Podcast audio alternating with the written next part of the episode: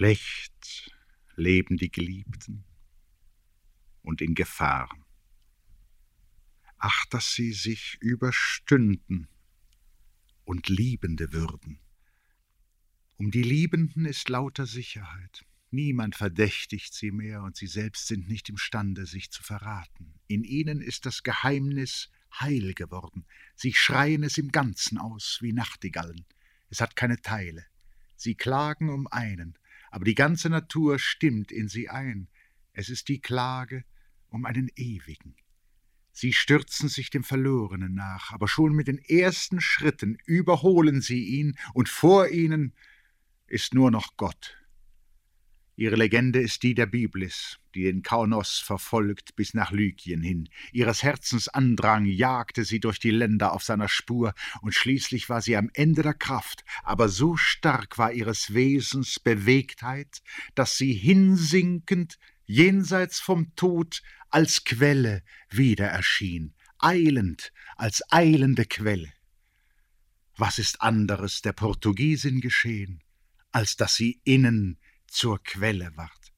Was dir, Eloise, was euch Liebenden, deren Klagen auf uns gekommen sind, Gaspara Stampa, Gräfin von Die und Clara d'Andus, Louise Labbé, Marceline Desbordes, Elisa Mercœur, aber du, arme flüchtige Aissee, du zögertest schon und gabst nach. Müde Julie Lépinasse, trostlose Sage des glücklichen Parks, Marianne de Clermont. Ich weiß noch genau einmal vor Zeiten zu Haus fand ich ein Schmucketui. Es war zwei Hände groß, fächerförmig, mit einem eingepressten Blumenrand im dunkelgrünen Saffian. Ich schlug es auf, es war leer. Das kann ich nun sagen nach so langer Zeit. Aber damals, da ich es geöffnet hatte, sah ich nur, woraus diese Leere bestand. Aus Samt, aus einem kleinen Hügel lichten, nicht mehr frischen Samtes, aus der Schmuckrille, die um eine Spur Wehmut heller, leer darin verlief. Einen Augenblick war das auszuhalten. Aber vor denen, die als Geliebte zurückbleiben, ist es vielleicht immer so? Blättert zurück in euren Tagebüchern. War da nicht immer um die Frühlinge eine Zeit, da das ausbrechende Jahr euch wie ein Vorwurf betraf? Es war Lust zum Frohsein in euch, und doch, wenn ihr hinaustratet in das geräumige Freie, so entstand draußen eine Befremdung in der Luft, und ihr wurdet unsicher im Weitergehen wie auf einem Schiffe. Der Garten fing an, ihr aber, das war es, Ihr schlepptet Winter herein und voriges Jahr. Für euch war es bestenfalls eine Fortsetzung.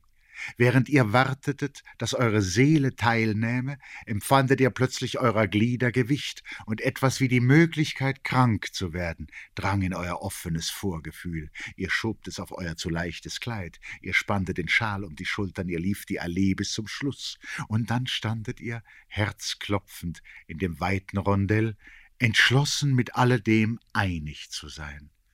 Aber ein Vogel klang und war allein und verleugnete euch. Ach, hättet ihr müssen gestorben sein? Vielleicht. Vielleicht ist das neu, dass wir das überstehen, das Jahr und die Liebe. Blüten und Früchte sind reif, wenn sie fallen. Die Tiere fühlen sich und finden sich zueinander und sind es zufrieden. Wir aber, die wir uns Gott vorgenommen haben, wir können nicht fertig werden. Wir rücken unsere Natur hinaus, wir brauchen noch Zeit, was ist uns ein Jahr, was sind alle, noch ehe wir Gott angefangen haben, beten wir schon zu ihm, lass uns die Nacht überstehen, und dann das Kranksein, und dann die Liebe. Dass Clemence de Bourges hat sterben müssen in ihrem Aufgang. Sie, die ohnegleichen war, unter den Instrumenten, die sie wie keine zu spielen verstand, das Schönste, selber im mindesten Klang ihrer Stimme unvergeßlich gespielt. Ihr Mädchentum war von so hoher Entschlossenheit, dass eine flutende Liebende diesem aufkommenden Herzen das Buch Sonette zueignen konnte, darin jeder Vers ungestillt war. Louise Labbé fürchtete nicht, dieses Kind zu erschrecken mit der Leidenslänge der Liebe. Sie zeigte ihr das nächtliche Steigen der Sehnsucht, sie versprach ihr den Schmerz wie einen größeren Weltraum, und sie ahnte, dass sie mit ihrem erfahrenen Weh hinter dem dunkel Erwarteten zurückblieb, von dem diese Jünglingin schön war.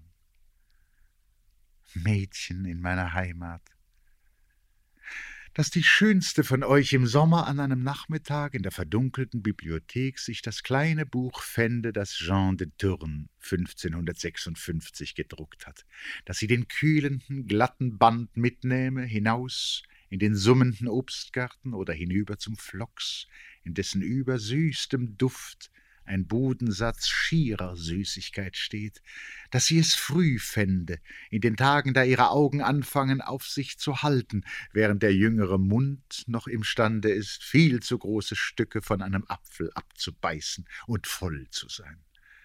Und wenn dann die Zeit der bewegteren Freundschaften kommt, Mädchen, dass es euer Geheimnis wäre, einander Dika zu rufen, und Anaktoria, Gyrinno und Attis, dass einer, ein Nachbar vielleicht, ein älterer Mann, der in seiner Jugend gereist ist und längst als Sonderling gilt, euch diese Namen verriete, dass er euch manchmal zu sich einlüde, um seiner berühmten Pfirsiche willen oder wegen der Riedingerstiche zur Equitation oben im weißen Gang, von denen so viel gesprochen wird, dass man sie müsste gesehen haben.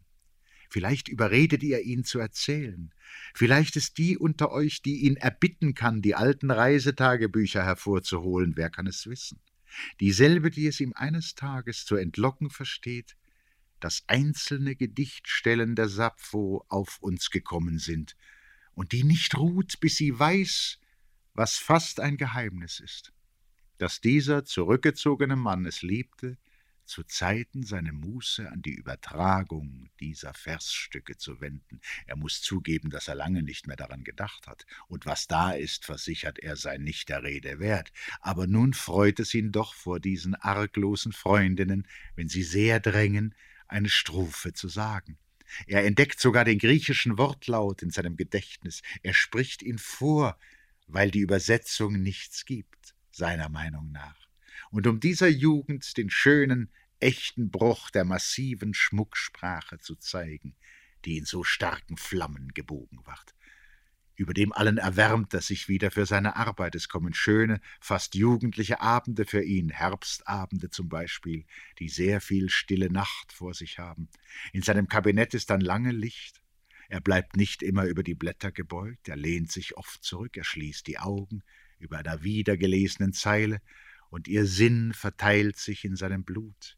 Nie war er der Antike so gewiss. Fast möchte er der Generationen lächeln, die sie beweint haben wie ein verlorenes Schauspiel, in dem sie gerne aufgetreten wären. Nun begreift er momentan die dynamische Bedeutung jener frühen Welteinheit, die etwas wie ein neues, gleichzeitiges Aufnehmen aller menschlichen Arbeit war. Es beirrt ihn nicht, dass jene konsequente Kultur mit ihren gewissermaßen vollzähligen Versichtbarungen für viele spätere Blicke ein Ganzes zu bilden schien und ein im Ganzen Vergangenes.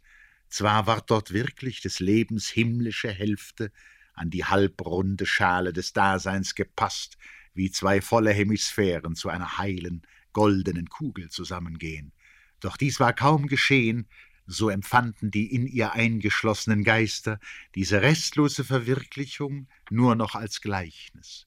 Das massive Gestirn verlor an Gewicht und stieg auf in den Raum, und in seiner goldenen Rundung spiegelte sich zurückhaltend die Traurigkeit dessen, was noch nicht zu bewältigen war. Wie er dies denkt, der Einsame in seiner Nacht, denkt und einsieht, bemerkt er einen Teller mit Früchten auf der Fensterbank. Unwillkürlich greift er einen Apfel heraus und legt ihn vor sich auf den Tisch. Wie steht mein Leben herum um diese Frucht, denkt er. Um alles Fertige steigt das Ungetane und steigert sich. Und da, über dem Ungetanen, ersteht ihm fast zu schnell die kleine, ins Unendliche hinausgespannte Gestalt, die alle meinten, wenn sie sagten, die Dichterin. Denn wie hinter den Werken des Herakles Abbruch und Umbau der Welt verlangend aufstand, so drängten sich gelebt zu werden aus den Vorräten des Seins an die Taten ihres Herzens, die Seligkeiten und Verzweiflungen heran, mit denen die Zeiten auskommen müssen. Er kennt auf einmal dieses entschlossene Herz, das bereit war, die ganze Liebe zu leisten, bis ans Ende. Es wundert ihn nicht, dass man es verkannte, dass man in dieser überaus künftigen Liebenden nur das Übermaß sah, nicht die neue Maßeinheit von Liebe und Herzleid dass man die Inschrift ihres Daseins auslegte, wie sie damals gerade glaubhaft war, dass man ihr endlich den Tod derjenigen zuschrieb, die der Gott einzeln anreizt, aus sich hinaus zu lieben, ohne Erwiderung. Vielleicht waren selbst unter den von ihr gebildeten Freundinnen solche, die es nicht begriffen, dass sie auf der Höhe ihres Handelns nicht um einen klagte, der ihre Umarmung offen ließ, sondern um den nicht mehr Möglichen, der ihrer Liebe gewachsen war. Hier steht der Sinnende auf und tritt an sein Fenster. Sein hohes Zimmer ist ihm zu nah, er möchte Sterne sehen, wenn es möglich ist. Er täuscht sich nicht über sich selbst. Er weiß, dass diese Bewegung ihn erfüllt, weil unter den jungen Mädchen aus der Nachbarschaft die eine ist, die ihn angeht. Er hat Wünsche, nicht für sich, nein, aber für sie. Für sie versteht er in einer nächtlichen Stunde, die vorübergeht, den Anspruch der Liebe. Er verspricht sich ihr nichts davon zu sagen. Es scheint ihm das Äußerste allein zu sein und wach und um ihretwillen zu denken, wie sehr im Recht jene Liebende war, wenn sie wusste, dass mit der Vereinigung nichts gemeint sein kann, als ein Zuwachs an Einsamkeit. Wenn sie den zeitlichen Zweck des Geschlechtes durchbrach mit seiner unendlichen Absicht, wenn sie im Dunkel der Umarmungen nicht nach Stillung grub,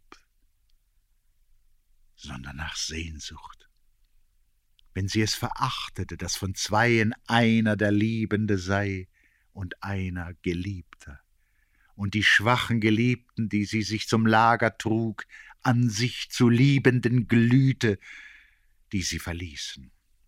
An solchen hohen Abschieden wurde ihr Herz zur Natur.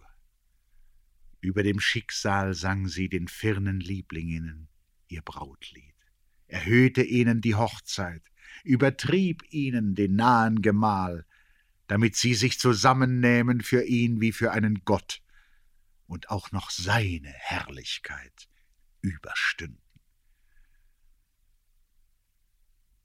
Einmal noch, Abelone, in den letzten Jahren fühlte ich dich und sah dich ein, unerwartet, nachdem ich lange nicht an dich gedacht hatte, das war in Venedig im Herbst, in einem jener Salons, in denen Fremde sich vorübergehend um die Dame des Hauses versammeln, die fremd ist wie sie.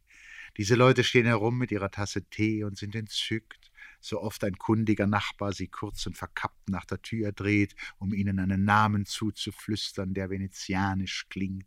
Sie sind auf die äußersten Namen gefasst, nichts kann sie überraschen, denn so sparsam sie sonst auch im Erleben sein mögen, in dieser Stadt geben sie sich nonchalant den übertriebensten Möglichkeiten hin. In ihrem gewöhnlichen Dasein verwechseln sie beständig das Außerordentliche mit dem Verbotenen, so dass die Erwartung des Wunderbaren, die sie sich nun gestatten, als ein grober, ausschweifender Ausdruck in ihre Gesichter tritt, was ihnen zu Hause nur momentan in Konzerten passiert oder wenn sie mit einem Roman allein sind, das tragen sie unter diesen schmeichelnden Verhältnissen als berechtigten Zustand zur Schau wie sie ganz unvorbereitet, keine Gefahr begreifend, von den fast tödlichen Geständnissen der Musik sich anreizen lassen, wie von körperlichen Indiskretionen, so überliefern sie sich, ohne die Existenz Venedigs im geringsten zu bewältigen, der lohnenden Ohnmacht der Gondeln.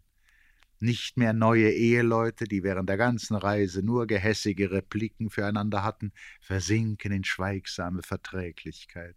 Über den Mann kommt die angenehme Müdigkeit seiner Ideale, während sie sich jung fühlt und den trägen Einheimischen aufmunternd zunickt, mit einem Lächeln, als hätte sie Zähne aus Zucker, die sich beständig auflösten.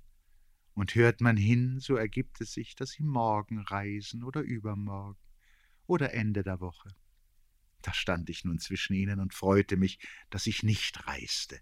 In kurzem würde es kalt sein. Das weiche, opiatische Venedig ihrer Vorurteile und Bedürfnisse verschwindet mit diesen somnolenten Ausländern, und eines Morgens ist das andere da, das wirkliche, wache, bis zum Zerspringen spröde, durchaus nicht erträumte, das mitten im Nichts auf versenkten Wäldern gewollte, erzwungene und endlich so durch und durch vorhandene Venedig der abgehärtete, auf das Nötigste beschränkte Körper, durch den das nachtwache Arsenal das Blut seiner Arbeit trieb, und dieses Körpers penetranter, sich fortwährend erweiternder Geist, der stärker war als der Duft aromatischer Länder, der suggestive Staat, der das Salz und Glas seiner Armut austauschte gegen die Schätze der Völker, das schöne Gegengewicht der Welt, das bis in seine Zierate hinein voll latenter Energien steht, die sich immer feiner vernervten.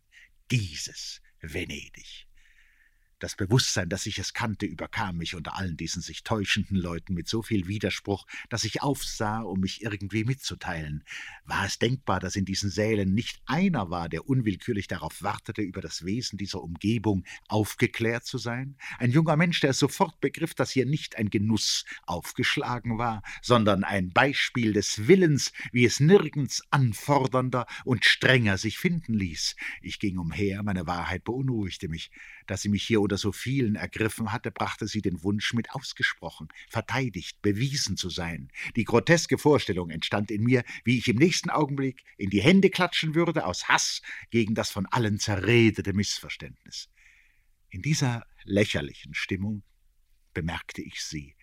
Sie stand allein vor einem strahlenden Fenster und betrachtete mich nicht eigentlich mit den Augen, die ernst und nachdenklich waren, sondern geradezu mit dem Mund, der dem offenbar bösen Ausdruck meines Gesichtes ironisch nachahmte. Ich fühlte sofort die ungeduldige Spannung in meinen Zügen und nahm ein gelassenes Gesicht an, worauf ihr Mund natürlich wurde und hochmütig.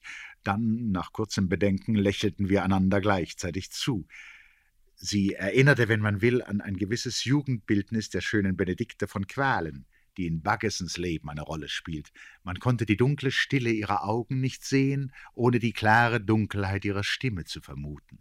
Übrigens war die Flechtung ihres Haars und der Halsausschnitt ihres hellen Kleides so kopenhagisch, dass ich entschlossen war, sie dänisch anzureden. Ich war aber noch nicht nahe genug, da schob sich von der anderen Seite eine Strömung zu ihr hin, unsere gästeglückliche Gräfin selbst in ihrer warmen, begeisterten Zerstreutheit stürzte sich mit einer Menge Beistand über sie, um sie auf der Stelle zum Singen abzuführen. Ich war sicher, dass das junge Mädchen sich damit entschuldigen würde, dass niemand in der Gesellschaft Interesse haben könne, Dänisch singen zu hören. Dies tat sie auch, so wie sie zu Worte kam. Das Gedränge um die lichte Gestalt herum wurde eifriger, jemand wusste, dass sie auch Deutsch singe und Italienisch, ergänzte eine lachende Stimme mit boshafter Überzeugung. Ich wusste keine Ausrede, die ich ihr hätte wünschen können, aber ich zweifelte nicht, dass sie widerstehen würde. Schon breitete sich eine trockene Gekränktheit über die vom langen Lächeln abgespannten Gesichter der Überredenden aus, schon trat die gute Gräfin, um sich nichts zu vergeben, mitleidig und würdig einen Schritt ab, da, als es durchaus nicht mehr nötig war, gab sie nach.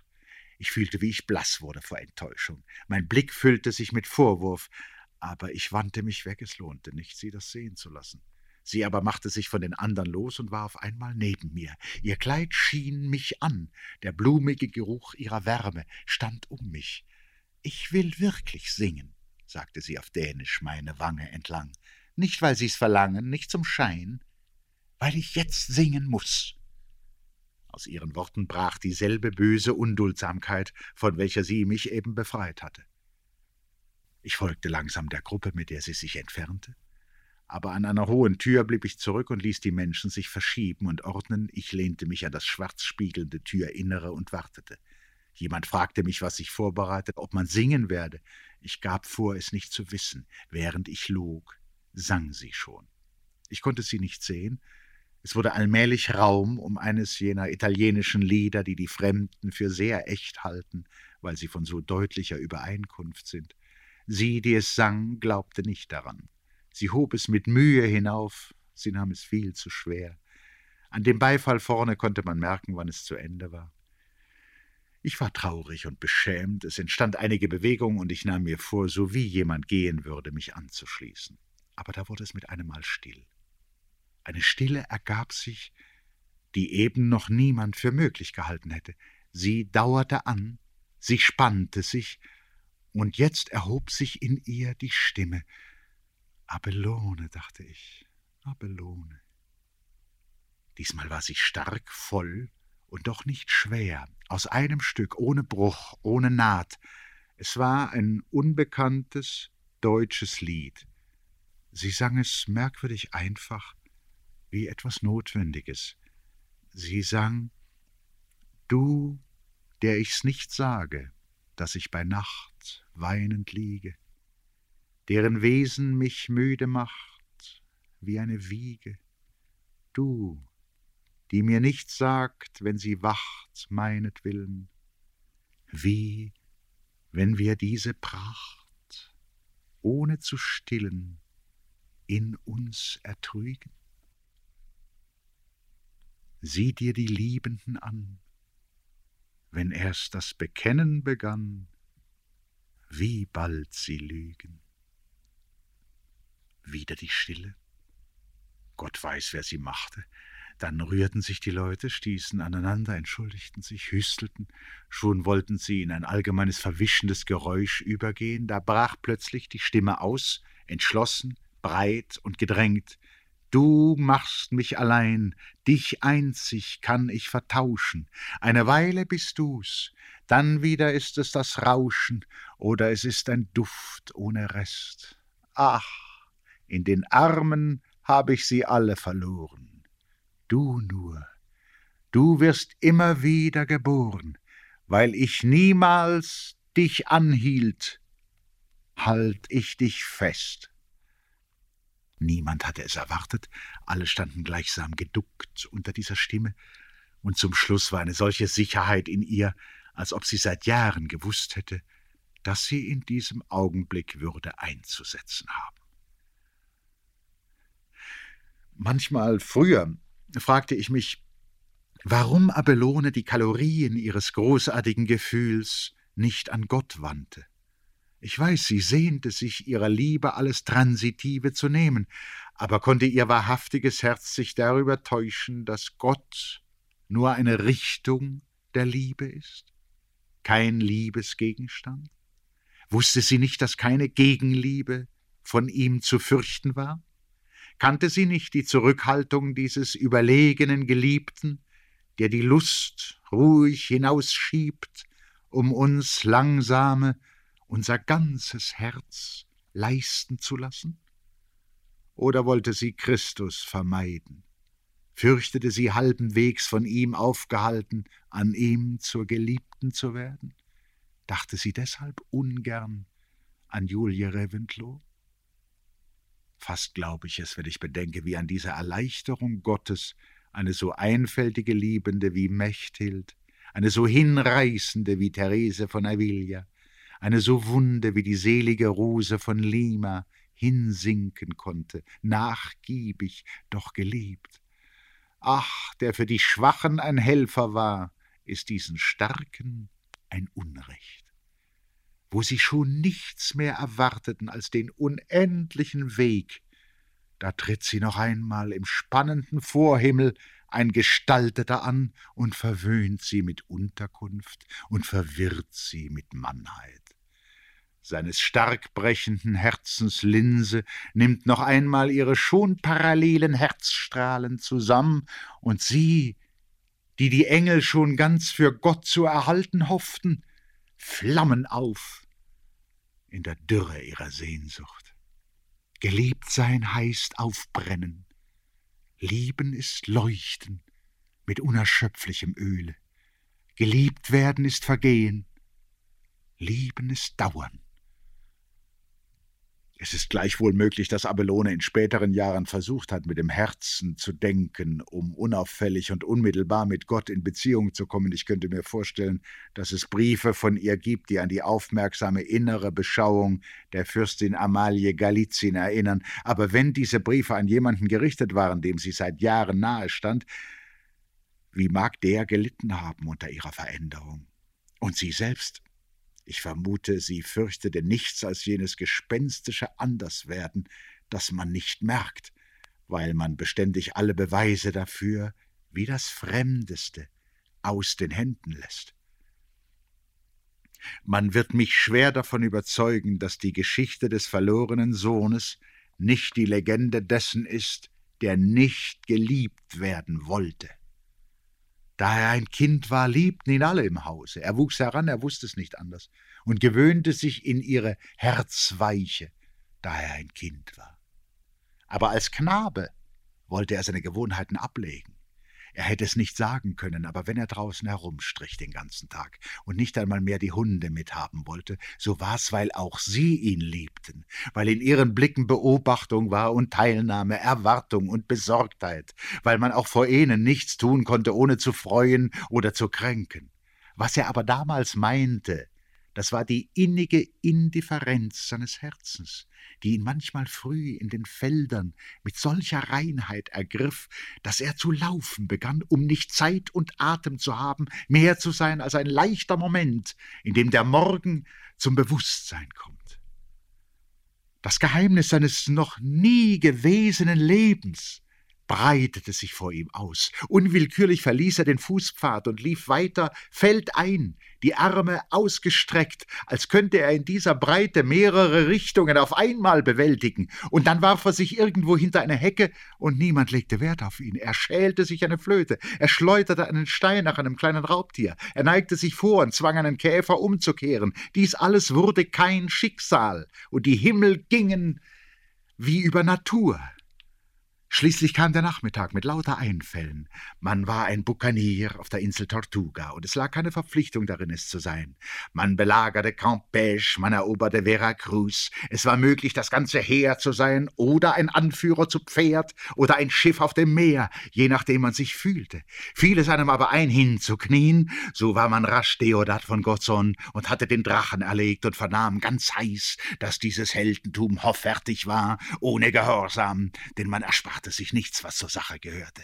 So viel Einbildungen sich aber auch einstellten, zwischendurch war immer noch Zeit, nichts als ein Vogel zu sein, ungewiss welcher.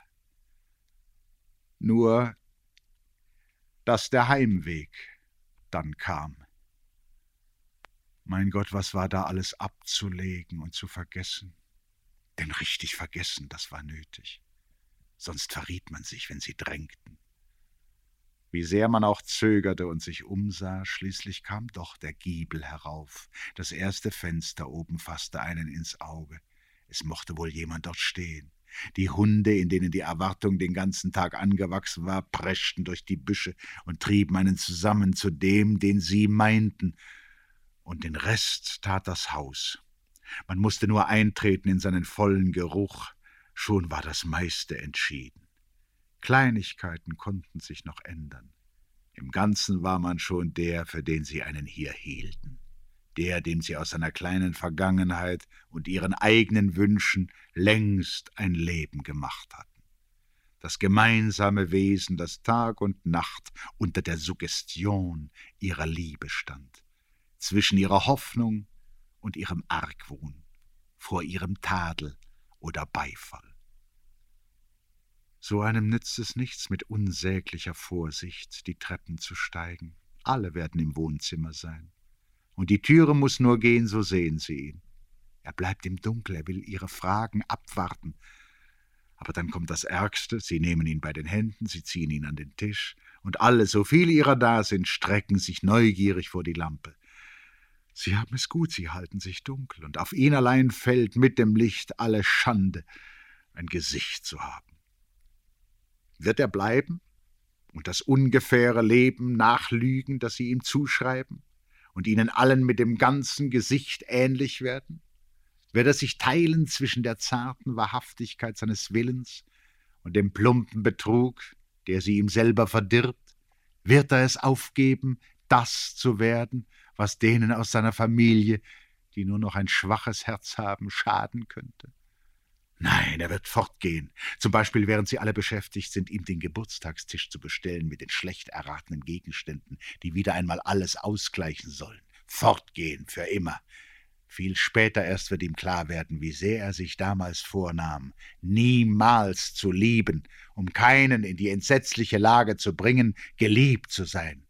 Jahre danach fällt es ihm ein, und wie andere Vorsätze, so ist auch dieser unmöglich gewesen, denn er hat geliebt und wieder geliebt in seiner Einsamkeit, jedes Mal mit Verschwendung seiner ganzen Natur und unter unsäglicher Angst um die Freiheit des anderen. Langsam hat er gelernt, den geliebten Gegenstand mit den Strahlen seines Gefühls zu durchscheinen, statt ihn darin zu verzehren, und er war verwöhnt von dem Entzücken, durch die immer transparentere Gestalt der Geliebten die Weiten zu erkennen, die sie seinem unendlichen Besitzen wollen, auftat. Wie konnte er dann nächtelang weinen vor Sehnsucht, selbst so durchleuchtet zu sein? Aber eine Geliebte, die nachgibt, ist noch lang keine Liebende. O uh, trostlose Nächte, da er seine flutenden Gaben in Stücken wiederempfing, schwer von Vergänglichkeit. Wie gedachte er dann der Troubadours, die nichts mehr fürchteten, als erhört zu sein. Alles erworbene und vermehrte Geld gab er dafür hin, dies nicht noch zu erfahren. Er kränkte sie mit seiner groben Bezahlung von Tag zu Tag bang, sie könnten versuchen, auf seine Liebe einzugehen, denn er hatte die Hoffnung, nicht mehr die Liebende zu erleben, die ihn durchbrach selbst in der Zeit, da die Armut ihn täglich mit neuen Härten erschreckte, da sein Kopf das Lieblingsding des Elends war und ganz abgegriffen, da sich überall an seinem Leibe Geschwüre aufschlugen wie Notaugen gegen die Schwärze der Heimsuchung, da ihm graute vor dem Unrat, auf dem man ihn verlassen hatte, weil er seinesgleichen war. Selbst da noch, wenn er sich besann, war es sein größestes Entsetzen, erwidert worden zu sein. Was waren alle Finsternisse seither gegen die dichte Traurigkeit jener Umarmungen, in denen sich alles verlor? Wachte man nicht auf mit dem Gefühl, ohne Zukunft zu sein? Ging man nicht sinnlos umher, ohne Anrecht auf alle Gefahr? Hatte man nicht hundertmal versprechen müssen, nicht zu sterben? Vielleicht war es der Eigensinn dieser argen Erinnerung, die sich von Wiederkunft zu Wiederkunft eine Stelle erhalten wollte, was sein Leben unter den Abfällen währen ließ.